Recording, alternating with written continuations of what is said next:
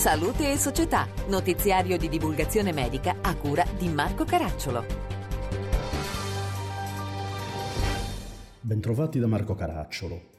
La meningite è una malattia mortale e debilitante che può arrivare a manifestarsi in forma di epidemia, evolvere rapidamente e provocare gravi conseguenze in campo sanitario, economico e sociale. Antonella Pitrelli. Meningite, una malattia batterica a basso livello di circolazione.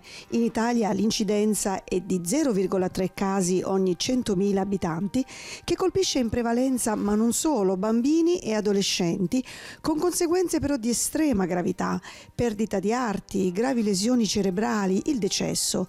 Eppure i dati relativi alle coperture vaccinali ci dicono che non c'è una percezione corretta della pericolosità di questa patologia, se non in in occasione di focolai improvvisi che causano reazioni allarmate ma poca consapevolezza sul lungo periodo.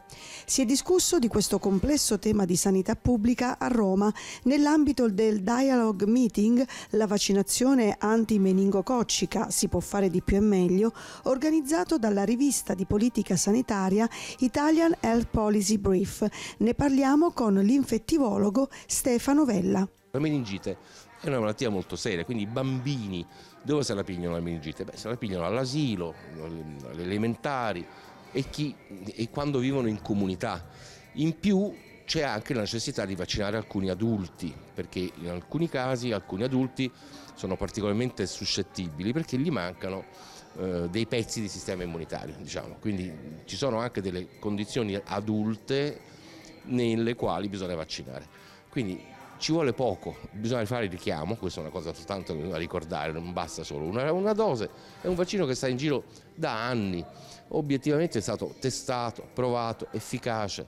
Ricordiamo che ad oggi in Italia solo sei regioni raccomandano la vaccinazione contro il meningococco B agli adolescenti.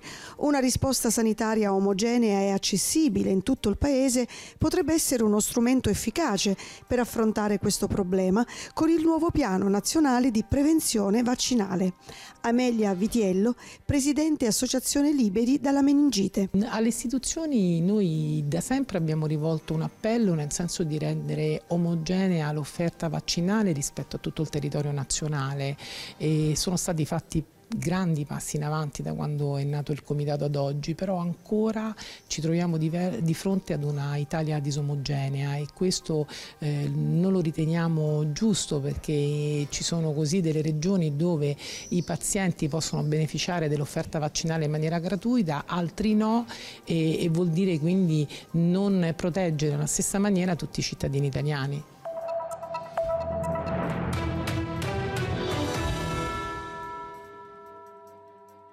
Le maculopatie sono patologie oculari che interessano l'area che si trova al centro della retina, ovvero la macula. Le più diffuse sono la degenerazione maculare legata all'età e l'edema maculare diabetico, che colpiscono principalmente le persone con più di 50 anni. Massimiliano Bordignon. Sensibilizzare sulle maculopatie, in particolare la degenerazione maculare legata all'età umida e l'edema maculare diabetico, facendo emergere i bisogni non soddisfatti di pazienti caregiver, tra cui il mantenimento di una vita sociale e lavorativa attiva. Sono questi gli obiettivi della campagna Il tuo punto di vista conta, non lasciare che le maculopatie ti fermino, promossa da Roche Italia con il patrocinio di numerose fra associazioni di pazienti e mediche. Cosa siano le maculopatie lo spiega il professor Francesco Bandelli Mandello, direttore dell'unità di oculistica dell'ospedale San Raffaele di Milano e presidente dell'Associazione Pazienti Malattie Oculari. La degenerazione maculare legata all'età è una malattia che colpisce la parte centrale della retina e determina una graduale compromissione della capacità di vedere, di osservare ciò che si, deve, che si sta guardando è eh, una malattia che riconosce, come nella maggior parte dei casi delle malattie oculari, riconosce una predisposizione genetica, quindi eh, ereditiamo dai nostri genitori la predisposizione ad averla e poi su questa predisposizione intervengono quelli che sono i cosiddetti fattori di rischio, che sono il fumo di sigaretta, che è considerato il più importante, poi il tipo di alimentazione, un'alimentazione ricca di grassi animali è considerata un fattore di rischio, mentre la dieta mediterranea è considerata un fattore protettivo e terzo importante elemento è l'esposizione alla luce solare.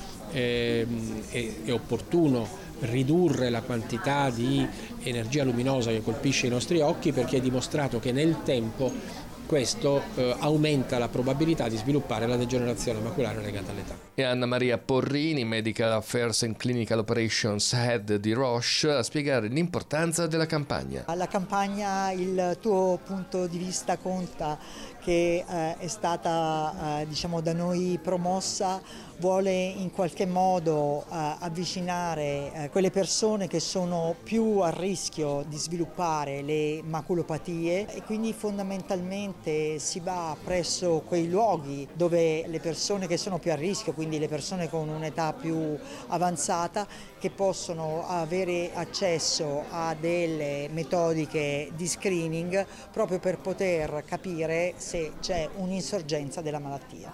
Per questa edizione è tutto. Da Marco Caracciolo a risentirci.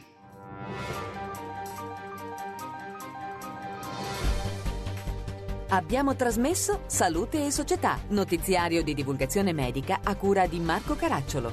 Per consultare l'archivio delle puntate precedenti visitate il sito internet www.divulgazione.it.